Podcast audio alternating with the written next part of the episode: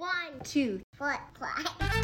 Well, hey there. I am so glad that you've joined us on the Ditching Perfection podcast, a podcast that will help you pursue wholeness in Jesus rather than trying to have it all together. I'm your host, Carly Bartlett, and in this new series, together we'll embark on a journey to find the transformative truths hidden within the inquiries posed by Jesus himself.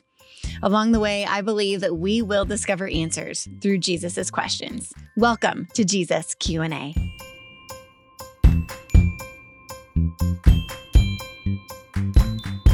Hey, friends, today we're reading from Mark chapter 8, verses 27 through 30. Here is the scripture in the NIV. Jesus and his disciples went on to the villages around Caesarea Philippi. On the way, he asked them, Who do people say that I am? They replied, Some say John the Baptist, others say Elijah, and still others one of the prophets. But what about you? He asked. Who do you say that I am? Peter answered, You are the Messiah.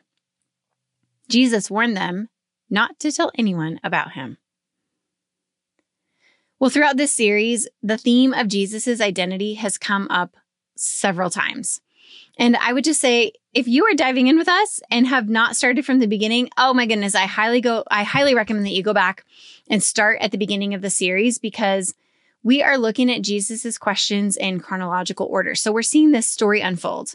Now, I will say there are over 300 questions that Jesus asks in the Gospels. So we're not doing all of them, but we're picking and choosing along the way. And we are doing so so that we can see the narrative of Jesus's life and ministry unfold in a chronological way. So it's been really, really fun and really, really interesting. And like I said, the theme of Jesus's identity just keeps coming up. And even in the last episode, in episode 68, we talked about how the disciples often misunderstood Jesus's identity and mission. And it's happening again today. In this section of scripture, the focus on Jesus's identity continues to unfold. In this section, Jesus and his disciples were going to the villages around Caesarea Philippi. And the fact that we know about the setting of this conversation is really interesting. So I was reading in the New Beacon Bible commentary on Mark, and Augustus the Great had given the area to Herod the Great to oversee, and then he built a temple there and dedicated it to Augustus. Then, under a future successor named Philip, it was later named Caesarea Philippi in order to honor the emperor. Well, prior to all of this, the area, which had been historically called Panias, was an ancient center for worship of the pagan god Pan. So this whole area had a mix of this history of worship of pagan gods. And now this mixture moving in of the worship of the empire. It's this messy mix of, of idol worship and, and pagan worship. And it was right here in the middle of this messy mix that Jesus chose to have an important conversation about his identity. So he first asked, Who do the people say that I am? And then he asked Peter, Who do you say that I am? This brought the question really close to home. It wasn't a he said, she said. It wasn't the gossip of the day. Jesus was asking, okay, but what about you? he was asking Peter to articulate his beliefs about Jesus' identity. I don't think that Jesus was trying to put Peter on the spot, but I think Jesus was using this as a teaching moment. He wanted to give Peter a moment to say out loud the things that he had been thinking about and mulling over. He wanted him to have an opportunity to think about and remember everything that he'd experienced with Jesus and then say it out loud. And I think this is helpful because I'm a verbal processor. Maybe some of you can connect with this. I can have a bunch of jumbly thoughts in my head, but if I have to say them out loud, it helps me have clarity on what I understand and what I don't understand yet. I do this when I prepare to preach. I prepare, research, pray, write, and then I say it all out loud. and when I do, I realize that there are some things that need to be clarified, some things that need to be tweaked or fine tuned or cut out. So then I go back and I research some more. I ask God to help me with clarity, and I just keep doing this over and over again until the day that I preach. But if I don't say it out loud, I'm not aware of what is clear and what's not. So I think Jesus was helping Peter process all the things he'd experienced, all the things that he'd been thinking, and asked him just to say it so that Jesus could help bring him even more clarity. Peter said to Jesus when Jesus asked this question, Peter's response was, You are the Messiah, which at face value seemed like a great answer.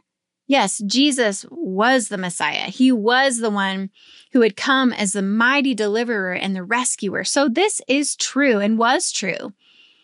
But Jesus also knew that this word Messiah could have other meanings. Many people believe that the promised Messiah would come as a military leader and overthrow the Roman government. The people of Israel had experienced oppression for so long that they wanted someone to come with power and take over. And this definition of quote unquote Messiah was in the minds of many people, but this did not at all line up with how Jesus came to deliver the people and how Jesus came to bring salvation. So he told his disciples not to say anything. He didn't want to stir up trouble. He didn't want to conjure up a gathering of zealots ready to fight. So he just said, okay, all right, let's just be quiet about this for now.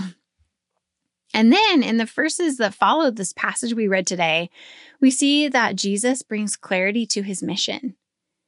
He shares that he came to be the Messiah whose suffering and self sacrificial love would bring about salvation.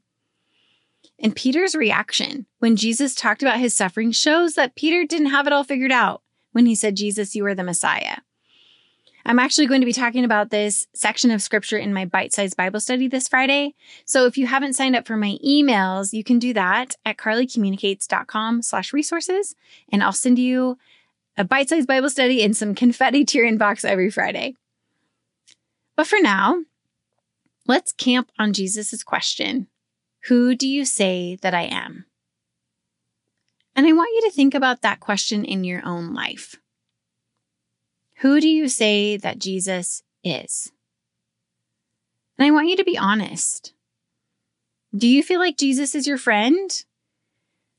Or does it feel like Jesus is far away and distant? Do you feel like Jesus is your comforter or do you feel like he's disappointed in you? See, just like Jesus asked Peter, Who do you say that I am? Jesus asks us this question because Jesus cares what we think and how our experiences, our pain, our brokenness, the narratives of culture, all of those things, he cares about how those things have shaped our understanding of who he is.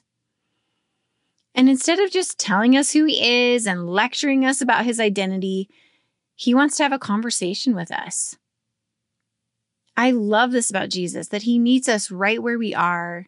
He acknowledges how we feel. He listens and then he promises to journey with us forward. See, I think when we vulnerably and bravely acknowledge who we believe Jesus is and where we need healing, Jesus already knows. But sometimes it takes naming where we are for our eyes to be open to the vision upgrade that Jesus is offering to us. So today, my friends, I invite you to sit with Jesus' question Who do you say that I am? I encourage you just to take some time and write out who Jesus is to you. When you think of the name of Jesus, what comes to mind? And then ask Him to help you come to understand who He is more clearly. Let's pray. Jesus, thank you for how personal you are. Thank you that you want to have conversations with us, that you want to help us have clarity on who you are so that we better understand who we are. And sometimes our own experiences, the narratives, the hurt, the relational pain, the disappointments, the tragedies, the trauma that we've experienced, all of that can make understanding who you are kind of complicated. But you just continue to have dialogue with us and invite us to process vulnerably so that you can help clarify. And so, God, I pray for my friends listening that may have layers of pain that make it difficult for you, for them to understand you. I pray for myself in the ways that maybe I'm missing who you are. Because I know that I can always stand to to see you more clearly. I know I can't see you perfectly. And so God, would you help us bravely, vulnerably acknowledge where we are and how we're seeing you? And then would you help us, God? By the power of your Holy Spirit, help bring clarity.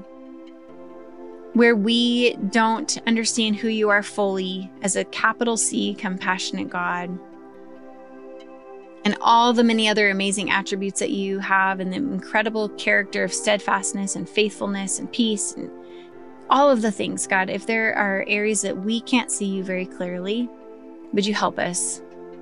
We ask that your Holy Spirit would be at work. Would you open our eyes to see you and experience you in greater measure? Thanks, Jesus. It's in your name we pray. Amen. Thanks so much for joining me for this episode of Jesus Q&A. If this podcast resonates with you and you want to continue the journey of pursuing wholeness in Jesus, I invite you to subscribe to the podcast on your favorite platform. That way you won't miss a single episode. I'd also love for you to share this podcast with your friends, family, and anyone else who may find hope from diving into the depths of Jesus' questions. I believe that the conversations we're having here matter, and we would love to have others join our community in our little corner of the internet. Well, friends, I look forward to diving into more Jesus Q&A with you next time. And in the meantime, if you want to connect on Instagram, you can find me at Carly Communicates. Talk to you soon.